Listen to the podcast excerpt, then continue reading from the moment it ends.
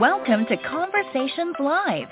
For more than a decade, we've brought you the best in books, entertainment, celebrity interviews, and current events. When the movers and shakers of the world have something to say to you, they say it to us first. Here's your host, Cyrus Webb.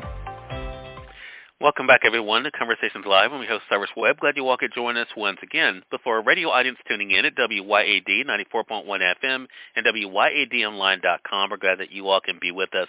Also, tuning in to our friends online through our online affiliates. We appreciate you all joining us as well. We're excited to welcome Julie Gerstenblatt to our program today. Julie is celebrating a great new book this week. It's called Daughters of Nantucket. If you guys are just now hearing about the book, I'm going to talk to her not only about what it was like for her to be able to bring these characters to life, but also to take us back into a pivotal point in history for Nantucket, what it's like for her to be able to create this, this town for herself, but also the early response to the book as well. If you guys are just now finding out about it, we'll let you know how to stay connected with Julie too. Julie, thank you so much again for the time. Really do appreciate it. Hi, Cyrus. Hi, everyone. I'm so happy to be here. Well, the pleasure is definitely all mine. Julie, I was saying to you before we went on here that one of the things I did in prepping for this, I saw the great video you did uh, back in February where you were uh, taking us through Nantucket. So I want to talk to you about that. What was it like for you to kind of take us into the place that inspires this book and now to be sharing the book with the world this week? That was so much fun. It was one of the first things um, I decided to do. I actually recorded that last summer, the last time I was on Nantucket, um, with my son, who is a film student at USC. And I said, I know it's our family vacation, but we really need to get this material done now, and then we will edit it, and then we will share it about a month before the book comes out. So um, what was fun about that is that I've been going to Nantucket since the late 1970s with my family. So in the video, I show places that were important to me then, where I had ice cream with my grandpa um, in the late 70s, and also places where I imagine my characters have their stores and homes in the 1846 time period. Wow. And, and it's such a, a great uh, read, I think, for a couple of reasons, Julie. One, I think the fact that you're able to take us into these, the lives of these women that seemingly are different, but they definitely have a connective tissue in between them, and we're able to see that as you kind of take us from chapter to chapter. Was that part of the fun for you to not only, of course, to be able to share uh, Nantucket with the world, but also these women and kind of show the the connectivity that kind of exists with them? Yeah, I think what's unique about Nantucket although it's a small town like so many places in America, it's an island. And because of that, you are stuck with the people um, yeah. who are your neighbors, and um, you have to make it work. So um, I thought about women in general, women in communities with their children and the things that they want and need and desire um, in the many ways like today where we agree with our neighbors on some things and, and don't on others and um, the ways that that can really get um, both ugly, but hopefully also some beautiful moments in a small community. So let's talk about the, the the how for you, Julie. I mean, how did the initial idea for this book come to you? I, um, like I said, have been I've been in love with Nantucket for most of my life, um, and I've been in love with writing for most of my life. Um, and I tried writing a contemporary novel set on Nantucket, but um, it wasn't doing anything new or different in the market. And my agent at the time said to me, you know, you keep referencing that historical one, and you sound excited when you talk about it. And I said, I know, but I just came across the idea of that fire in two paragraphs in a Nathaniel Philbrick history of the island. He wrote hundreds of pages around, about the island and only two paragraphs about the fire, and apparently thought there wasn't enough to write an entire book about. So maybe not nonfiction, but fiction, certainly I could. So I took that seed of that fire and, you know, everybody loves the drama of a moment like that, but I thought, well, who are the people living around it? So that's where I came up with the idea. So I, I want to talk to you about a couple of things. One, of course, is the the, the women that that you have been able to share with us that we're kind of getting to know uh, as we're kind of going throughout Daughters of Nantucket, but also, of course, the literal and the figurative aspects of what is being said and done. And we see this in a lot of different ways. One of the ways that really stood out to me, I made a note of, uh, Julie, was in chapter 16 of the book, where there's this great conversation that, that's taking place, um, for one, with the character Meg that we're able uh, to meet, uh, but also a, a gentleman we're able to meet uh, called Absalom. So I want to talk about this because I, I love the fact that the point um, that Meg made is something that I think a lot of people today um, will agree with, and that is education, the role of education, and how education, as Meg even says, education is political. Talk to us about that because I love the the fact that as the story is going along, and you're seeing again how these different characters are being treated there are things that they're realizing about themselves and the circumstances that does create a connection. So talk to us about Meg and the whole idea of of, of the importance of education for her, but also what she realized about how education was in some ways been weaponized. Yeah, um, and unfortunately, I think we see that today in America as well. Mm-hmm. Um, access to education is access to so much. Um, it is what when I I'm, I have a doctorate in education, so I come from the background of a teacher, and I have learned so much about what's called cultural capital, things that you can't be taught necessarily in school, but that come with um, with the education and the access to all of the um, opportunities, to college, to certain ways of um, of understanding the world. So um, you know, things that are being denied to people right now, what books they can read, um, who can study what or say what in schools. That's something that goes back to our very founding principles. So Meg is a freeborn black woman living on Nantucket. Um, I did not know much about the community. It was a thriving, rich place, um, kind of a parallel community um, where if you're on Nantucket, it's known as the Five Corners and there's the African Meeting House, and there was a thriving black community, but also they wanted to be integrated into the white schools and get the same education all the way through high school um, that was offered to their white counterparts. So um, I created Meg based around a char- like two characters who are true to history. Eunice Ross, who did pass the entrance exam for the high school but was denied access in 1840 on Nantucket because she was black, and the daughter of Absalom Boston, Phoebe Ann Boston, who also passed that exam and was denied access several years later. Um, I love Absalom. Wow, if I could meet one person from history, it would be him. He has a small role in my book, but um, he was the first black captain of a whaling ship with an entirely black crew um, and he made millions. Um, and because of that, he was so respected and revered on Nantucket, and it was really um, him who helped kind of forge the way forward for education for the um, black kids on the island. And again, that's just one example. Eliza's another interesting character, and I say interesting, and I'm sure readers will have their own feelings Julie yeah, about Eliza. Know. Eliza, you know, oh Eliza, I always yeah. say. But but she is she is she is complicated, but she also is still realistic and relatable. So talk to us about Eliza and what it's like for you to kind of share the different layers of her journey because there are certain parts, I think, as the reader, we get to see them more than maybe those who were around her uh, in your book, um, that there were certain parts of her that were not just flawed, but also relatable in what she was dealing with. So talk to us about what it was like for you to kind of bring her to life. Sure. Um, in the in the back of the book, I say um, Eliza was the hardest character, you know, the one that um at first I thought she'd be the easiest character for me to write because she's a whaling captain's wife and that's kind of what we think of when we think of Nantucket.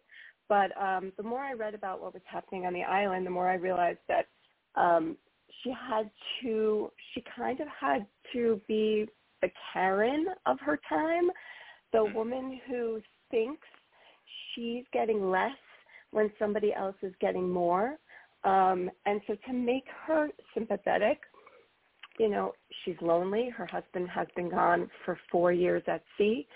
She um, has financial woes. And so if we can get into her head and imagine her motivation, um, we can kind of I don't know if we can relate, but I think we can understand and feel a little yeah. bit of sympathy for Eliza, which is necessary to follow a character. She can't be a complete villain, um, and she's going to have to learn a lot and grow a lot in order to be um, sympathetic.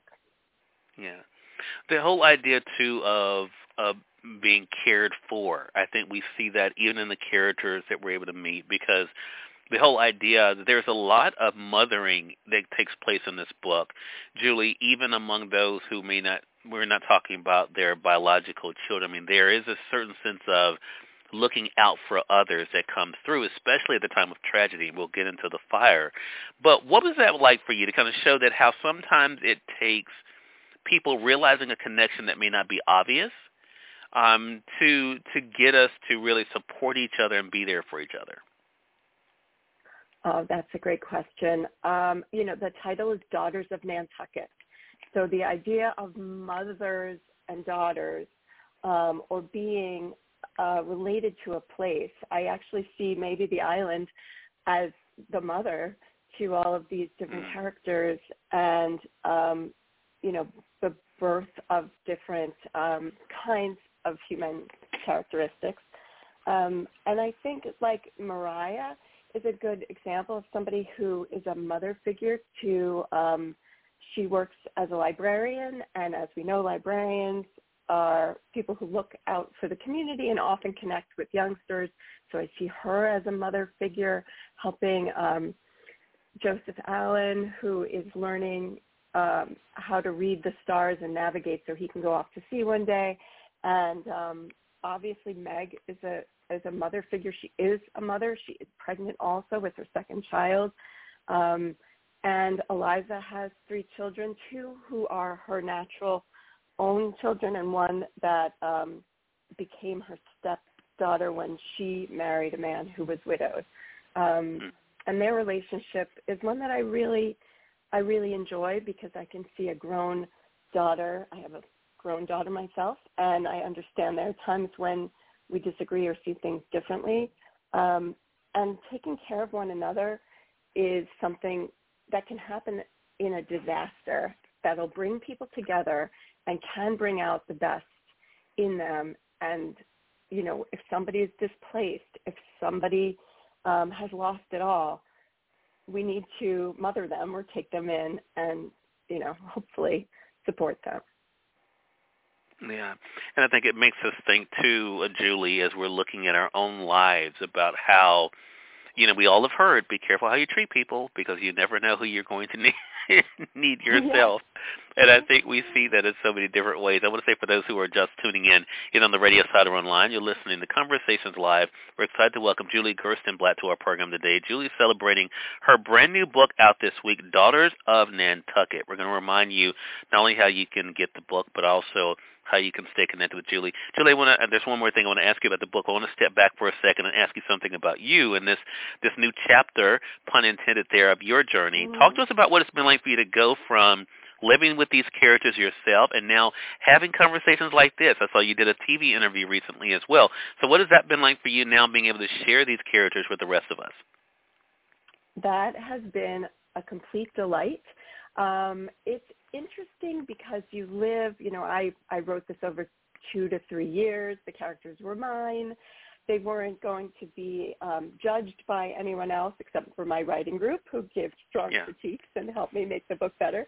But now um, being an author, the difference between being a writer and an author is a writer does the work at home and the author is the public face of that book and has conversations hopefully about the characters in dialogue with someone like you, with book groups, um, last night at my public library, and then it comes alive. The relationship between reader and writer um, is a real thing. It feels magical to me, and I'm really excited to start that phase when it's out in the world, it's being read, it becomes bigger than me, and um, hopefully takes off on its own and um, provides people conversation, even if I'm not there. Yeah. Love that. Love that. Last thing I'm going to talk to you about uh, is, of course, being understood, because none of these characters are perfect that we're able to read in the book. But there is an interesting. I do want to give our audience a lighter side of Eliza, since I mentioned how she can, she can't be complicated. Yeah. There's a great conversation you have in the book with. Um, is it pronounced Maria? It's Mariah. It's Mariah. Okay. Mariah, so which is, yeah. Yes. She's she's a real person, and so I couldn't mm-hmm. change the spelling of her name. You know, gotcha. if you add an H to the end, everybody would know how to pronounce it. You know, written gotcha. in text, but it is pronounced Mariah. Got you. Well, there, there's a great conversation between Eliza and Mariah in the book, where where Mariah kind of becomes the voice of reason in some ways for for Eliza, and getting her to see the error of her ways, eh, or more importantly, the error of her thinking. I think we all need a Mariah in in that respect, someone who can, in a subtle way, but in a in in a in a straightforward enough way that we are not feeling attacked, but we are made to think about that. Is that kind of how you saw Mariah's, especially her in, in engagement with Eliza, at times, kind of being that voice to kind of get people to think about what they're doing and why they really are doing it? Yeah, I um Mariah is a real person from history. She comes from a very strong Quaker background and the Quakers believed in equal education for men, you know, boys and girls, men and women, and also to speak up. That was a big part of the Quaker faith in action. And to um and which is why um on Nantucket you could see that they were fighting for equality and fighting against, um, you know, segregation in large part, but you'll see in the book where that's not true. And um, very early abolitionists, very early, um, you know, for, for women to vote and suffrage. So I put those qualities in Mariah. She's a teacher. Um, she's sort of the moral compass um, in the book and the larger um, community. She also speaks out to her father at one point during the fire to try and have him see reason. So I do see her as the as the most reasonable um, of you know in terms of those characters. Um, I, I see also Meg and and Benjamin as reasonable, but in terms of who can kind of give you that slap across the face when you need it and say snap out of it, let's um, you know, can you maybe see that this is racist, which isn't a word actually that was in the um, vernacular at the time. So bigot would be probably the word that Meg would, I mean, that Mariah would say to Eliza right. about her behavior and her thinking. And I think that's what again makes this book so great. I mean, it definitely is entertaining. Of course, Nantucket is its own character in the book, which I know mm-hmm. was important for you, Julie. But it really does allow us to see again ourselves in these characters as well. Again, everyone, Julie Gerstenblatt has been our guest. Her new book is Daughters of Nantucket. It is available through our friends at Amazon.com or through your favorite local bookstore. If they don't have it, I know they'd be more than happy to order it for you. Uh, Julie, what about for yourself? Uh, how can our audience stay connected with you? Oh, I would love if people followed me on Instagram. It's at Julie Gerstenblatt. I have been doing fun videos of my book tour outfits and what I'm wearing um, for public appearances because otherwise I'm just home in my pajamas writing. I'm pretty excited to be out there, out there and fashionable. And um, also to join um, sign up for my newsletter by going to juliegerstenblatt.com. And you can see that video that you referenced earlier there and some family photos that go back in time. And there's also a great um, book club kit linked there for anybody who wants to discuss this with their book club. All right. Well, Julie, congratulations to you again. So glad to be able to speak with you and looking forward to our next chat together. Thank you, Cyrus more than welcome. And we thank your audience for tuning into this episode of Conversations Live. Make sure you guys, if you did come in late, don't worry. The podcast is available for you. So you can always be able to catch the replay. Until next time, I'm your host, Cyrus Webb, saying as always, enjoy your day, enjoy your life, enjoy your world. Thank you all so much for choosing Conversations Live today. Let's go make today amazing. Take care.